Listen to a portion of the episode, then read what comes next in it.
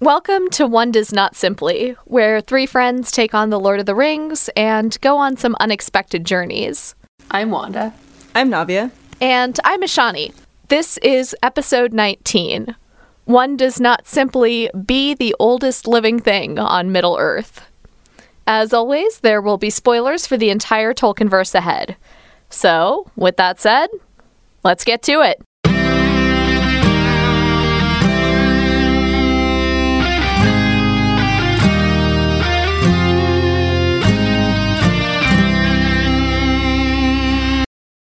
All right. Welcome back to the pod. Uh, today we are going to be discussing chapter five of book three of The Lord of the Rings, which is the first book of the Two Towers. In this chapter, we meet an old friend again. Uh, this is the the big big twist in this in these series where uh, our good friend Gandalf reappears.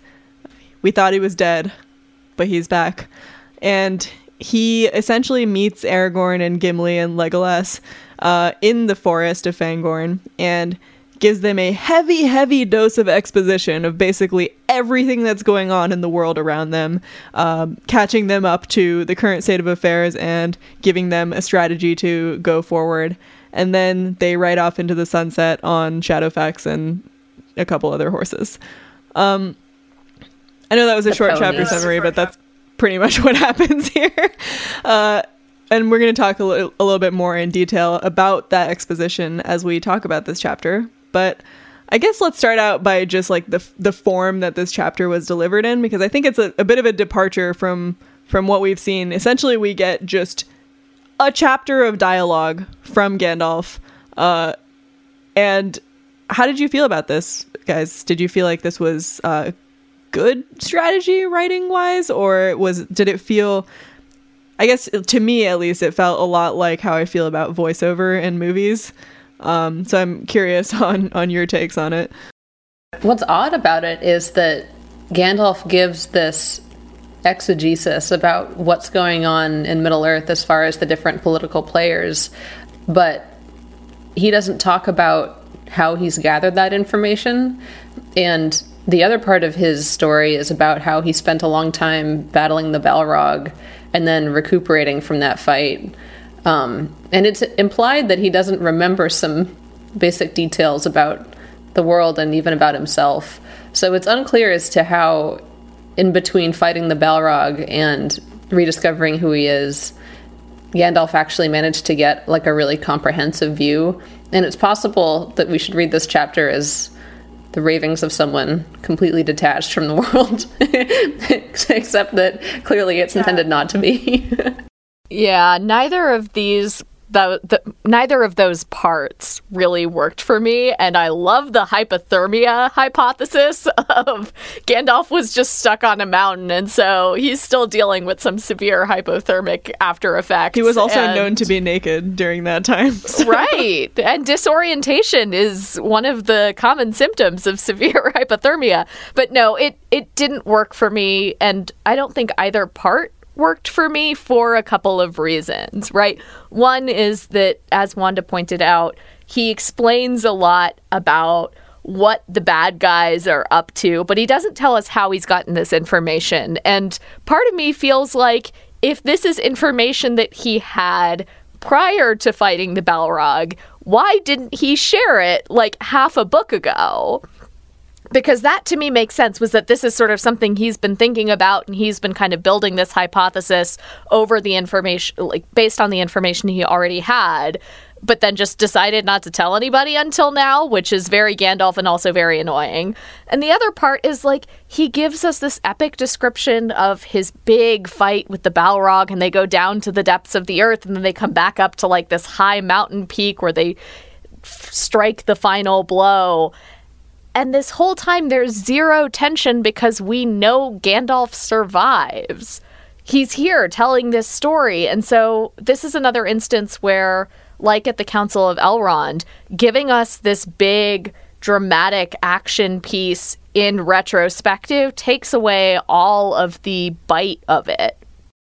I I felt like the the fight scene with the Balrog read more like poetry than it did like a fight scene because there was a lot of just like very flowery description and a lot of just I don't know. It, was like really Tolkien like the one time you actually give us a fight scene. It's not even a real fight scene. It's just it's just a poetic description of what happened after the fact. It sounds a little bit like if you were to put some of these pieces together, it's possible that Gandalf didn't actually win. And he's deliberately being light on the details for that reason. the Balrog is just like still there. Guys, I totally defeated the Balrog, but we never can go back to Moria for reasons. yeah. Well, I think what we what we didn't really mention and what I left out of our intro is Gandalf isn't back as himself that we knew before, right? He has transitioned from Gandalf the Grey into Gandalf the White.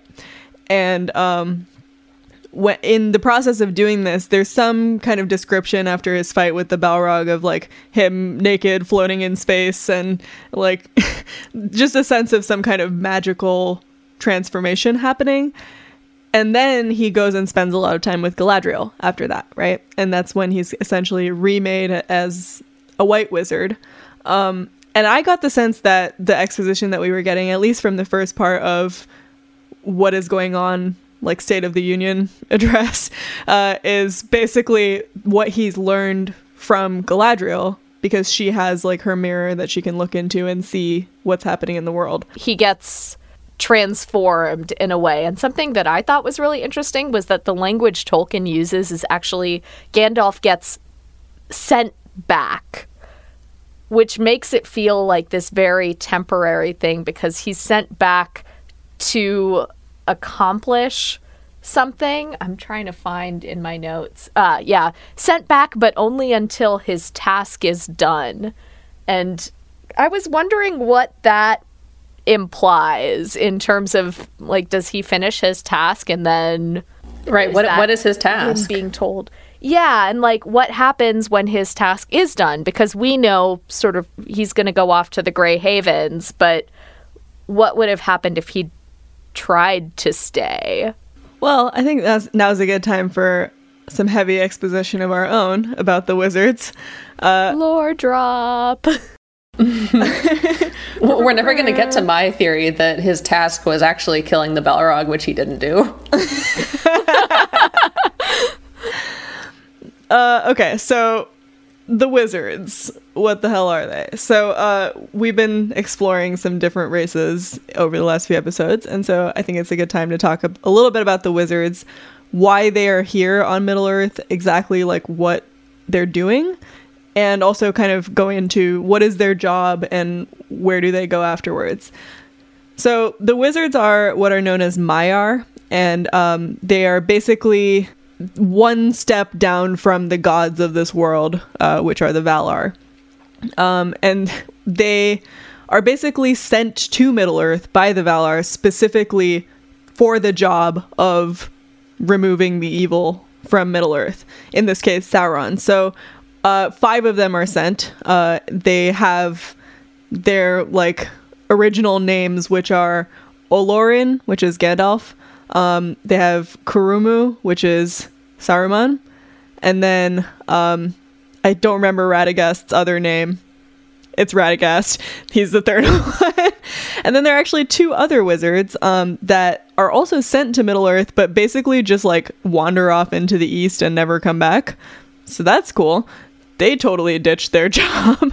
um, and so essentially they're colors, right? They each have colors. So Saruman is the white wizard, Gandalf is the gray wizard, Radagast is the brown, and then these other two wizards are the blue wizards, um, and they just pieced out.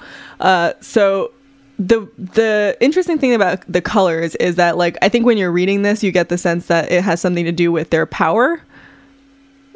Ishani, you look like you're, you want to say something. Yeah, no, I just have a question because I didn't know that both of the other wizards who fuck off into the east are blue? Yeah, they're two blue wizards. Oh. So does that because uh, that brings up questions I had sort of assumed that it was like a one wizard per color deal. This is the first I am learning that there were two wizards of the same like rank. Yeah. They, they felt like they had been shafted as far as individual colors go, and that's Yeah. why they pieced out. Although One of them my became the opinion- Balrog. In my opinion, blue is the coolest color, but whatever. yeah, blue, I'm sorry, Blue I- is the warmest color for a wizard to be. Uh, Yeah, so going into the color thing, right? You get the impression from the books that the colors have something to do with their like power level, uh, especially because Gandalf like goes from being a gray wizard to a white wizard, and he clearly like levels up in doing so. Um, but the actual intention, I think, behind the colors is more like job titles. So essentially, the different wizards, like the different colors, have different jobs. So um, Radagast's job is to like befriend all the animals and creatures of the forest and that's why he's the brown wizard. And um it's it's kind of like a very vague uh distinction because I don't really if if I had to describe like what is Gandalf's job? What is Saruman's job? Like it's it's hard to say. But I think essentially what happens um and this is this is a little bit of me reading into this but what happens is because Saruman essentially refuses to do what he was sent to Middle Earth to do, right? He turns and he's no longer doing the job of the White Wizard. My impression is that Gandalf essentially takes over that position in this transformation and he's like, "Now you're the White Wizard. You better go deal with Mordor and the Ring." And I think when he was the Grey Wizard, his his his, his like job was something like befriending all the different races or something like that, uh, which is why he spent time in the Shire and all that all that jazz. Does it imply that there's now a new gray wizard? That's a good question. Um, there are only five wizards on Middle Earth. Like they were sent specifically to Middle Earth, and then getting into what you were asking, Ashani. Once they finish, they're just supposed to go back to where they were, which is Arda Varda, whichever one, Varda, Varda. Varda, Varda. which wherever the gods are, uh, which is the same place the elves go, right? Like when they when they sail. Um, It's IKEA. Yeah, they go to. IKEA. I don't know if somebody like they would have to send another wizard to go do the job of the gray wizard, which I don't think they're intending to do. Or maybe one of those blue wizards all of a sudden just got promoted. There is a speculation from Gandalf that the blue wizards may have founded a few magical cults in the east, and that's why they didn't come back. What? I don't know.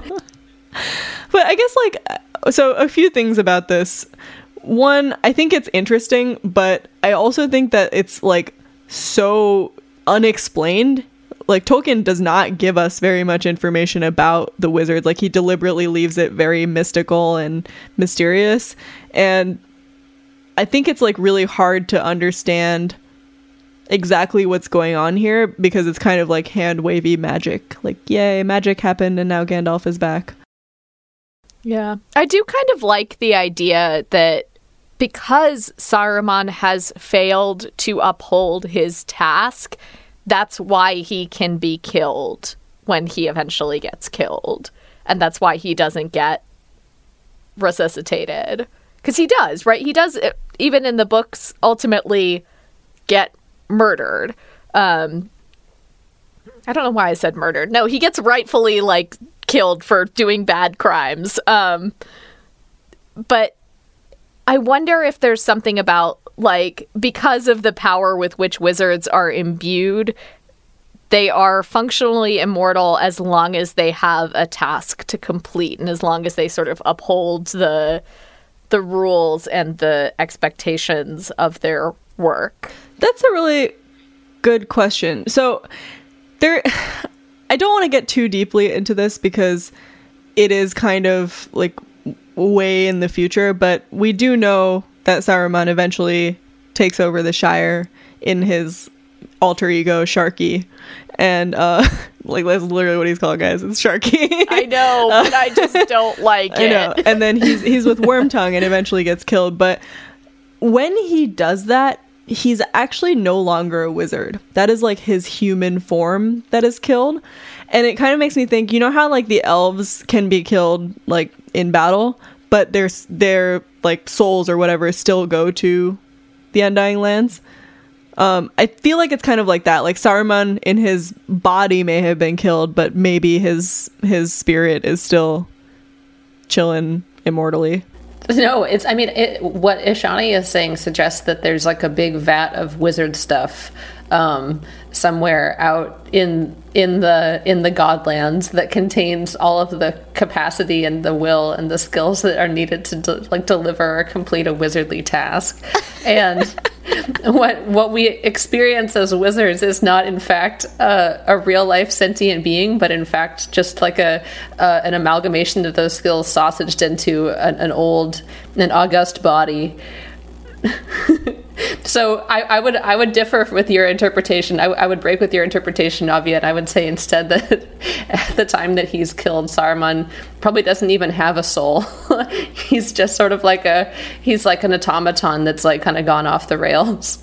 Yeah, that right. was actually my thought too. Was that the reason he's human is because he stopped fulfilling the role of a wizard, and so he lost that quality of like wizardliness, which Wanda has so eloquently described as wizard stuff floating around. yeah, maybe. I don't know. I like this, I like this implication that, like, rather than like in the Harry Potter world, where like being a wizard is like a skill or something that you're born with, like being uh, like good at music, it's instead like a it's it's just like a thing that inhabits you. And you just kind of walk around doing the doing the bidding or something like that. I don't know. So saruman oh, is basically like a wizard that malfunctioned. There's actually information about this. Um uh his it, what i what i said was kind of true about the like the spirit returning to uh, the other world but apparently his spirit was actually barred from ever returning due to his betrayal. So so not only did he lose the wizard stuff, but the wizard stuff that went bad was like corrupted by association and now can't go back, is what you're telling us. Yeah, basically. There's just wizard stuff wandering around outside the gates of the Undying Lands. Right. So did, so he becomes a ghost or something. He's he just becomes a ghost, the ghost of Sharky. There there is kind of an implication that we get that Gandalf was actually supposed to have Saruman's job from the beginning. So when they came to Middle Earth, they had like this wizard council or whatever, and they were appointed these tasks. And Gandalf is supposed to be the wisest of them. Saruman is the most powerful, but Gandalf is the wisest. And so they asked Gandalf initially, like, hey, can you be the leader of this council? And he actually initially turned down that position, which is why Saruman took over. But once Saruman became corrupted, I assume they like re-offered Gandalf the position, and he was like, "Okay, I guess I have no choice now." While he was suffering from hyperthermia, yeah, uh, they like can't consent. They like, eagled him out of the out of the cold, and were like, "Yo, you want this job?" We may or may not. This eagle may or may not drop you nude. um, Depending on your answer to this question. of Moria, yeah, right. And if if Gandalf had turned it down, would he also have been reneging on his duty, and would he therefore also have become a wandering ghost? Hmm.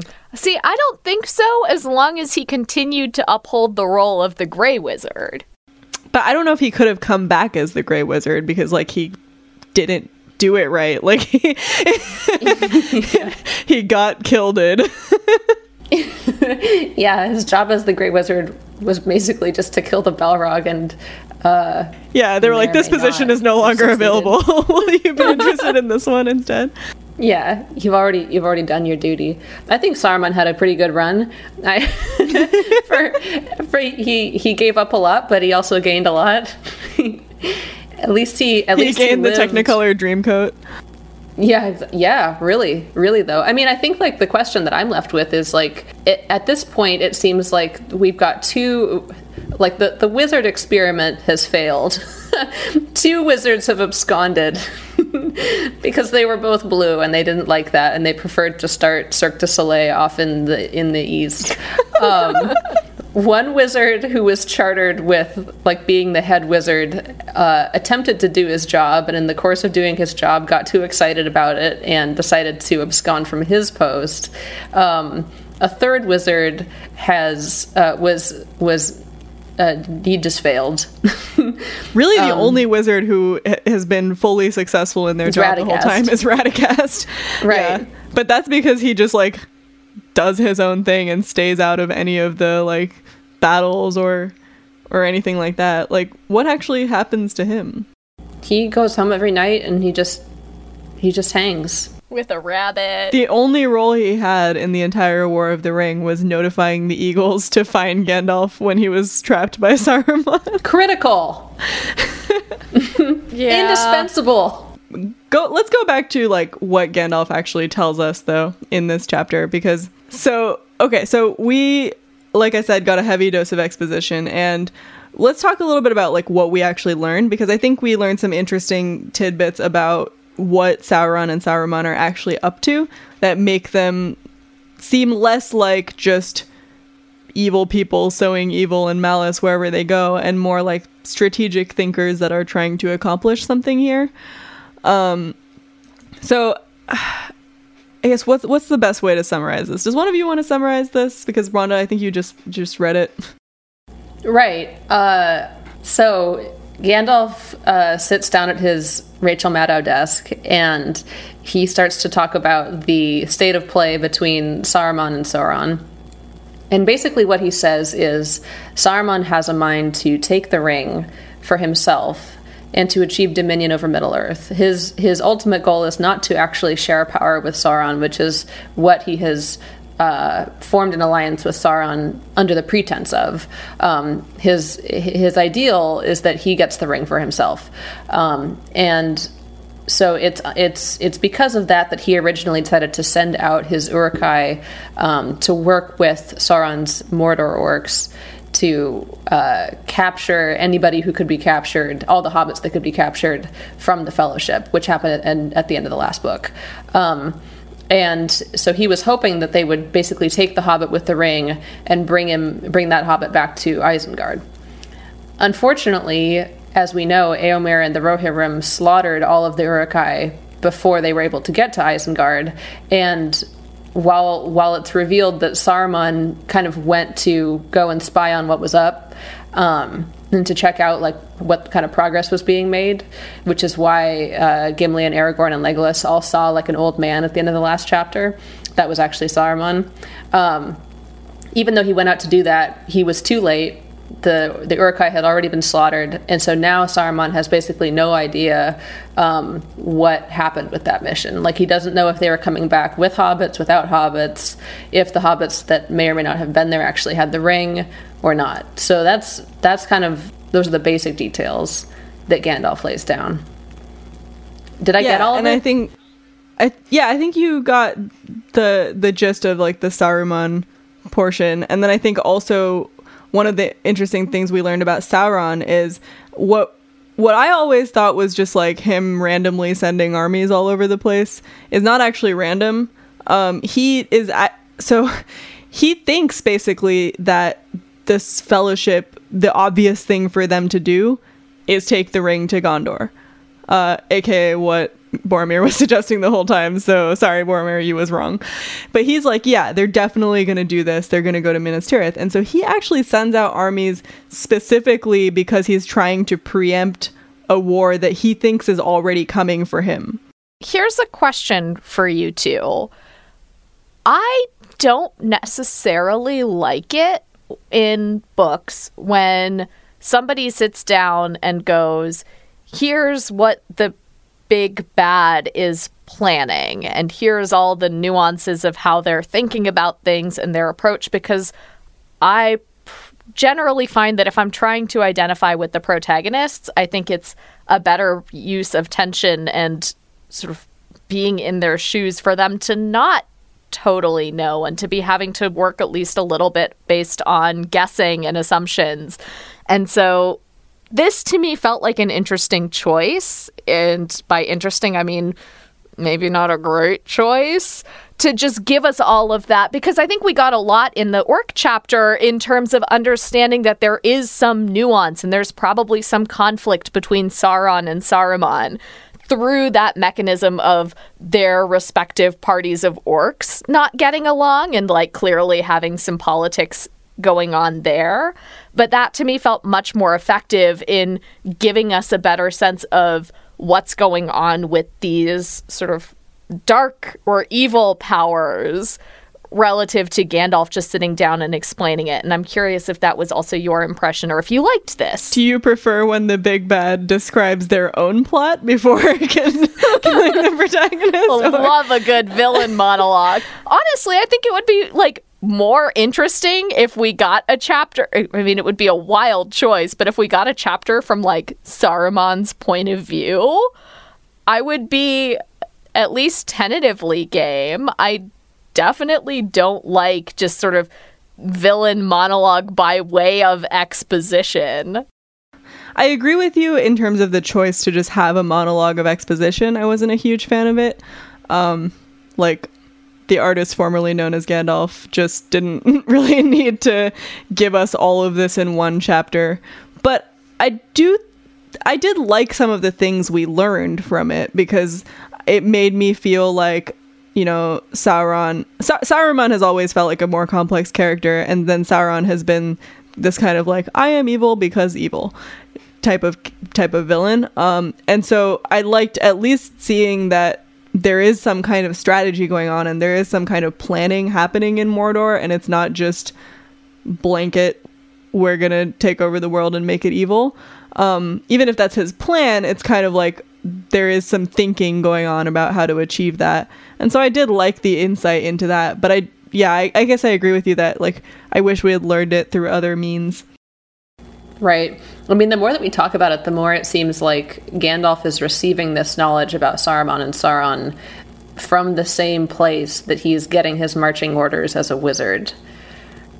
As in, this is like part of his job, right? He's like, this is this is my my task has been outlined to me in this briefing laid down by God. Would actually so by Galadriel. It is Galadriel who decides uh, who is in charge of the Wizard Council. So it makes sense that after spending time with her. Yeah, also like she seems weirdly powerful for an elf. Like she seems more like a god type figure in this world and it seems strange that she would just be like an elf chilling here. Yeah.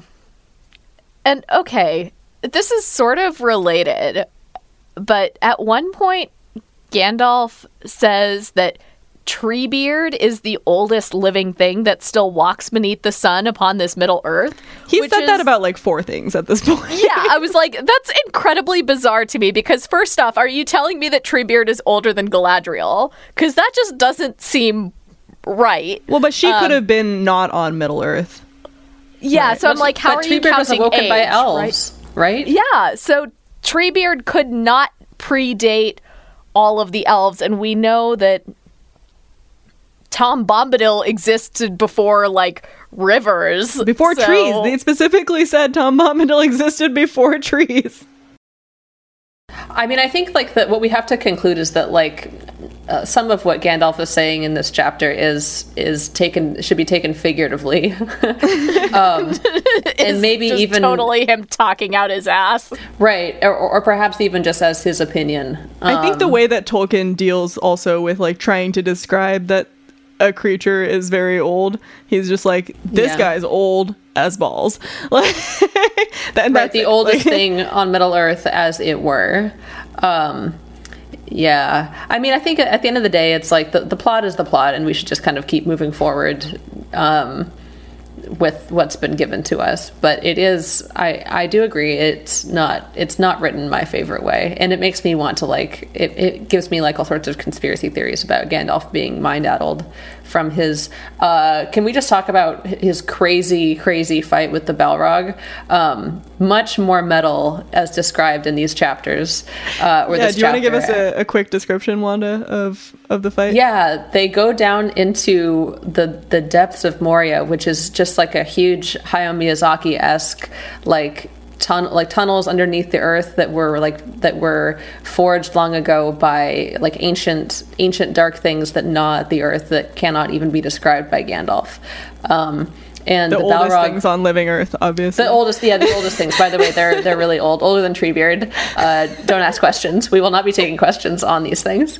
And the Balrog flees down one of these tunnels, and Gandalf basically says, "I had no choice but to run after my enemy in order to get out of the mountain because I had no idea where I was. So he runs after the Balrog, and the Balrog runs into the tunnels, up and up and up and up, and they fi- finally shoot out onto the top of the mountain where they have their final battle, and uh, Gandalf comes out on top also Gandalf like he just describes their method of fighting with each other as Gandalf's basically just he's like being clutched by the Balrog and he's just like biting.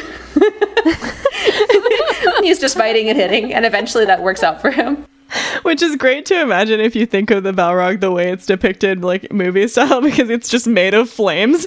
So he's just like biting the flames. Just take a big old bite of that crispy Balrog. yeah, exactly this was a scene where I felt like um, I actually had a better idea of it visually because of the movies. Um, because if I had just read this, I would have been like, wait, what do you mean they're in the tunnels and now on top of the mountain? What are you talking about? But having seen it depicted, I think it's an extended scene, so I don't know if it's in the theatrical edition, but seeing it like where they're falling and then suddenly they're upside down and now they're on top of a mountain, I was like, oh, this is just some magic shit. Okay, got it. Right. Yeah. It, it's implied that they go into like a new dimension or whatever, which is kind of cool because like Tolkien does that in other ways that aren't described in the movies. Um, but I wanted the tunnels. I think the tunnels are cool. It is a cool fight description, and it does beg the question of why, if Gandalf is so powerful that he can defeat a Balrog by like kicking it a little bit, he let himself get stranded on top of a tower by Saruman a book ago. Well, Saruman is he he went into that like not realizing it was a trap despite the like dis war that was initiated immediately. Uh so I think he like you you telling me he couldn't have just bitten Saruman to death? Uh, Gandalf yeah, the maybe. But I, I really wish that had sharp teeth. I really wish that, that that that scene had existed to enforce an Ian McKellen and Christopher Lee biting scene. yeah, no, it is. It is a really, in seriousness, I think it is a really cool descriptive section. I don't think it works for me as an action scene, but I think as part of building out the idea that there are things that are unknowable in this world, it works really well. Right? Because you get this sense of like there are creatures that live beneath the surface of the earth that we just have no idea about. And there are, they fall through like a lake, right? At one point, And the lake is sort of this weird thing that they just sort of fall through and then out the other side of. Is it the Mirror mirror? Do they fall through the Mirror mirror? maybe? I don't think so. I just wanted to say mirror, mirror. mirror. the mirror, mirror is on the surface, and this is like underneath Moria. But maybe it's like the wellspring for the mirror, mirror. It doesn't say lake in the book, it but it does say that they they fell to the foundations of stone, and at that point, the Balrog's fire was quenched, and he was now a thing of slime. Ooh, well, that's and then Gandalf bit it. yeah, no, I agree. One, I think this is like a really metal scene, and I like it like in the in the form of if if I could imagine like a really metal song with these lyrics and then like the cover art for it is just the scene of them fighting. I like it in that context. I'm not sure how much it does here to further plot though. Don't you guys feel like it would have been cool as like a if like Miyazaki had done Lord of the Rings? Like this would be like I think that would be terrifying. Really well. Yeah. Uh, we should see if there's a scene of this in Ralph Bakshi's Lord of the Rings. Yeah, we really should actually. I do think that, like, I mean, that when you were like you were saying, Ashani, like, I think this is a really beautifully done scene, and I also think Gandalf's description is is realistic because if it were me, like, if I had gone through what Gandalf went through, I wouldn't want to be describing it blow by blow later. I'd be trying to forget as soon as I could. Well, and you know what? I think the one thing I will say about my sort of torn feelings in terms of I think the language is really cool, and I think a lot of what this scene conveys is really cool, even if it doesn't work for me as an action scene, is this would have been so cool to have as like a almost like a prologue to Two Towers. Like, just imagine getting this scene. You mean exactly what they do in the movies? Yeah, like genuinely, like imagine getting this scene at the beginning of the book with Gandalf as the point of view character, and it cuts out when he dies or passes out on top of the mountain. So it's like we see him defeat the Balrog, and then it just basically cuts to black, and we don't know if he's survived or not. And then we pick up with the like the huntsmen and their trek for the hobbits. I think that would have been cool, but I think it would have taken away from like the twist of him being alive because you have to remember like the last book didn't actually end in Moria, right? If if it had ended Yeah. there and then this had picked up right with that, it would have made That's sense. But otherwise, we would be like, wait, why are we getting this again? Gandalf must be important somehow again. Yeah. Then I wonder like an ending to book 1. Yeah. Actually, I, did want to uh, talk really quickly about the twist itself because I think we've known about this for so long that I, I feel like I, I forgot what a good twist it is. But, you know, in terms of like classic twists of all time, like I Am Your Father style, this is a really good one where Tolkien lays the seeds really well for this to be Saruman that they're encountering the whole time. And then, boom, your favorite character is back. Did you feel Is he anyone's favorite character? what? Gandalf isn't your favorite character? No, fuck him. He's not my favorite character, but he's definitely like a favorite character. I mean, he's not like my least favorite character, but anyways, I'm sorry, I I digress. mean, we No, know I- your favorite character is Shadowfax, but Mm-hmm. I agree that it's it's definitely a pleasure to have him back, especially given that Aragorn has been slacking a little bit in his leaderly capacity.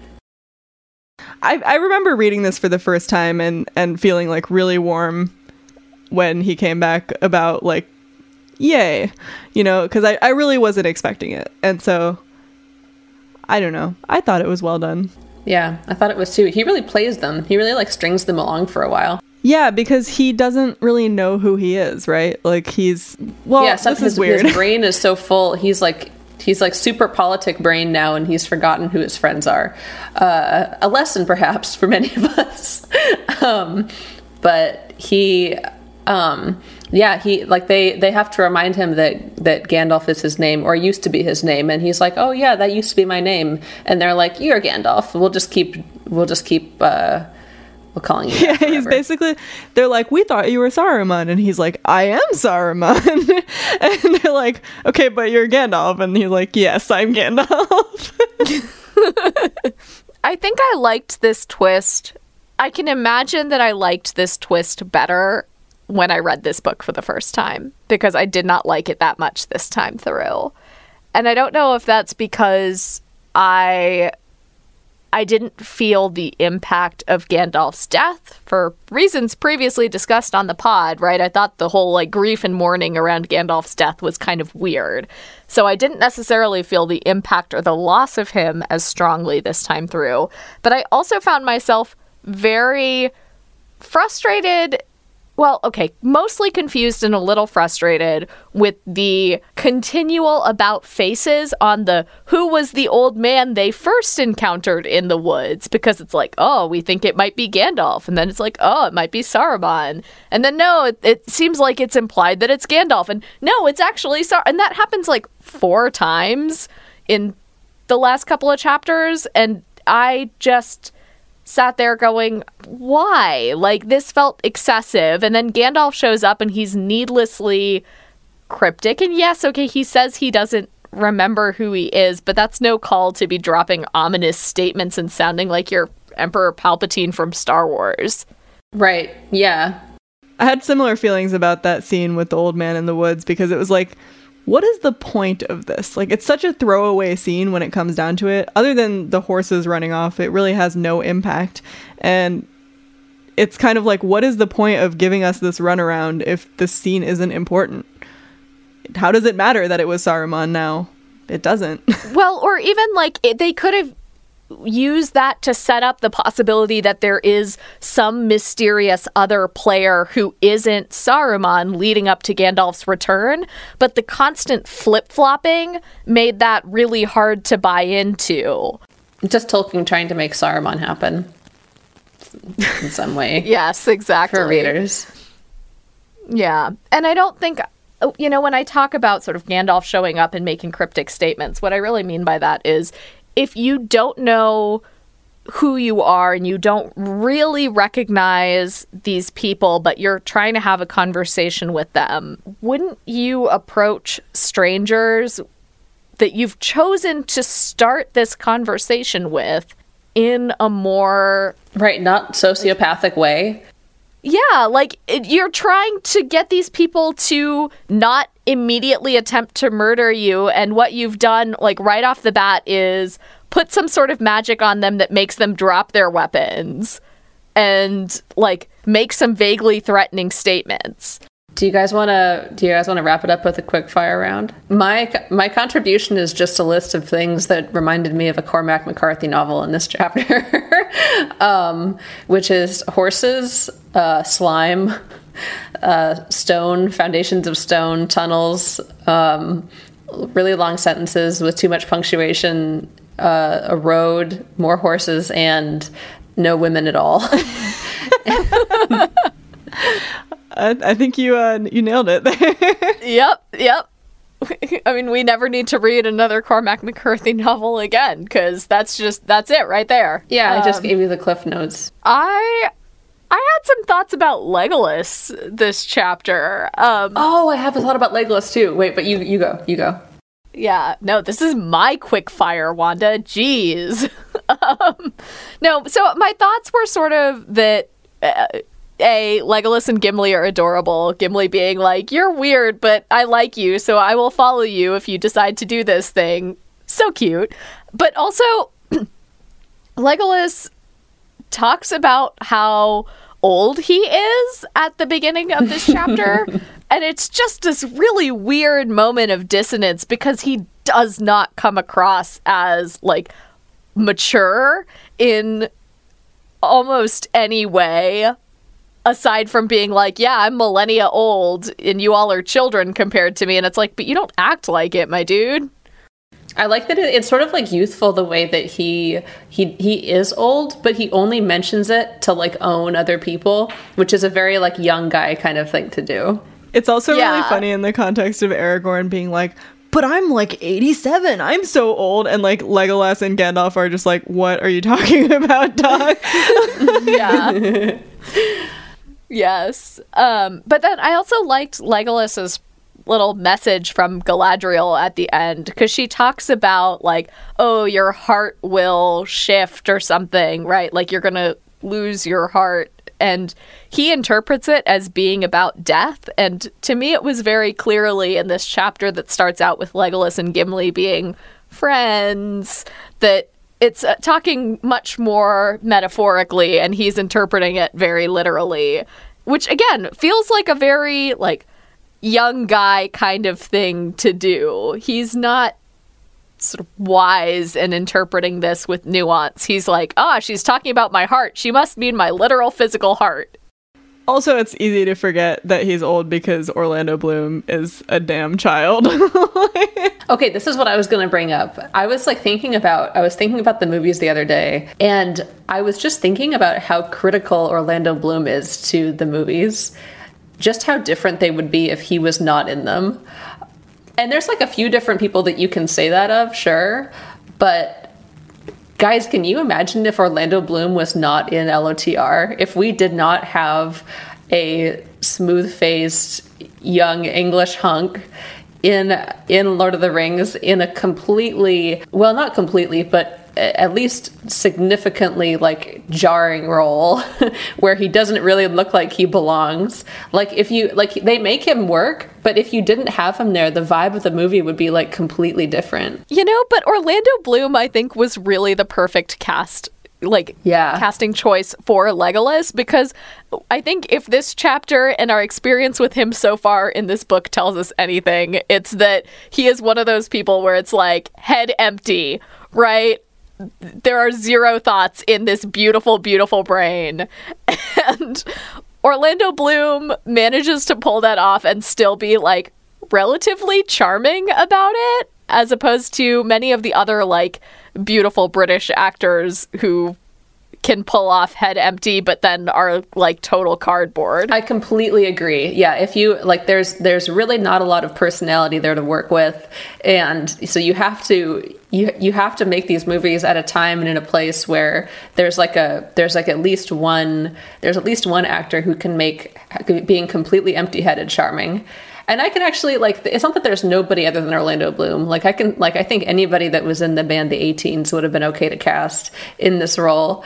Um, and maybe like Josh Hartnett or like Aaron Carter. What if you put Aaron Carter as as as Legolas? that would have worked too. Letting your love of Orlando Bloom cloud your judgment here because I totally disagree with this. I mean, I I kind of get it. Like I think he is kind of the perfect like empty-headed person to play this role. But every time I watch the movie, it's like all I can think about is how bad at acting he is. Like he's just not good at acting.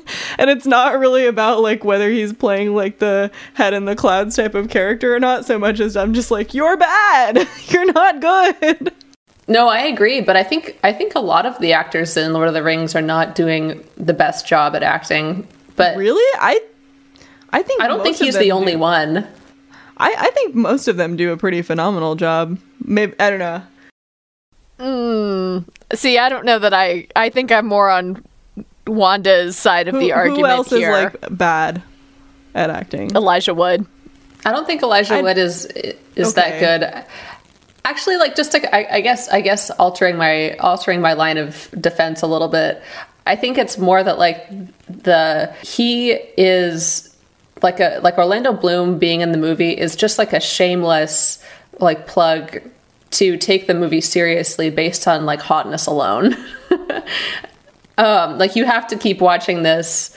You have to keep like have you guys ever tried to watch like a fantasy movie like like the Beastmaster or whatever, like fantasy movies like made a few decades ago? They're unwatchable because there's no Krull. hot people in them. God. Which I think we yes, may have Krull. all watched together. I feel like I a lot of the time I say that I really like the the fantasy genre because I really like Lord of the Rings, but the reality is like there's a lot of other just sheer garbage in it. Yeah, most of it most of it really struggles. Okay, I guess you guys like said a lot of what I was going to say for my quick fire. So I'll just put in a little random thing that I noticed here.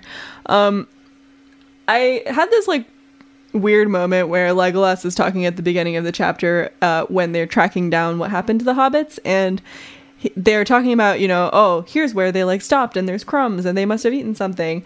And then Legolas says, oh, yeah, they must have eaten waybread. And I thought that was really odd because Legolas is an elf. And we now know the elven word for this bread. It's lembas.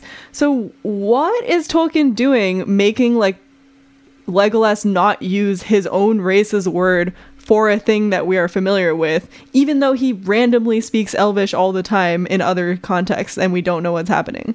I this just felt like a really odd choice to me for a linguist to make.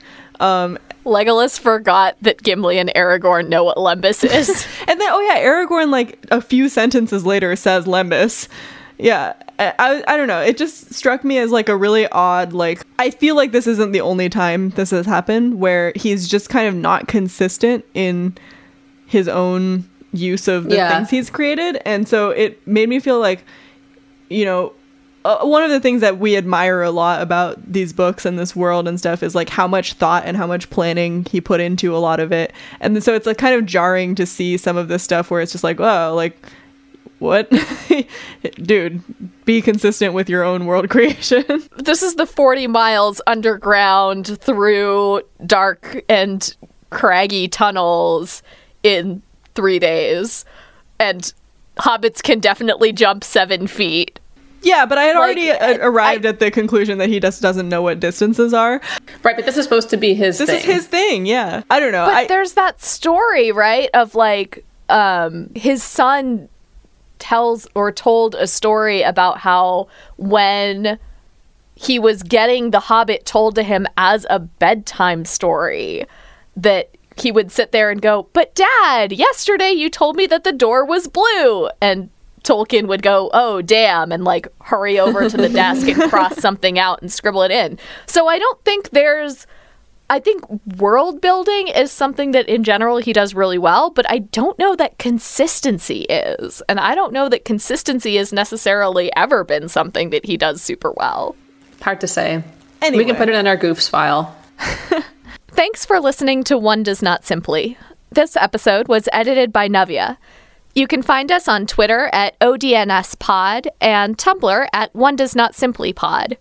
Special thanks to Andrew, Sneha, and all our listeners for joining us on this journey.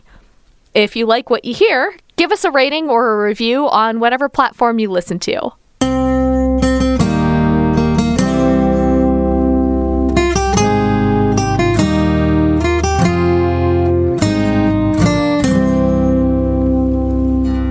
Okay, one. Or just, I, sometimes I think said just like just book three. Oh, guys. We're a train wreck. Why did you just put something in your mouth as we started recording the podcast?